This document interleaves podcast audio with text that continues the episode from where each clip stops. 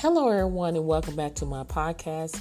In today's podcast, we're talking about another non phone work at home job lead. Uh, we're talking about the company Advantage Healthcare. They're currently seeking data control clerk to work from home. This is a full time position. And according to Glassdoor, the pay is between 15 and $18 an hour. Around that range, it could be more depending on experience.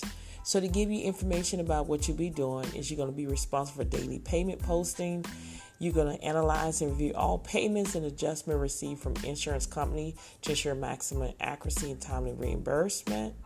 You're going to transfer balance to patients for check received as an insufficient fund. Now, with this job, it only requires a high school diploma or some colleges preferred. You need to have ability to work independently in a team environment. Working knowledge of Excel and Word is required, and proficient in PC, internet, and email is required. Now, this company do offer a competitive, comprehensive benefit plans, including health, disability, PTO, 403b, retirement plan with matching in three years vesting.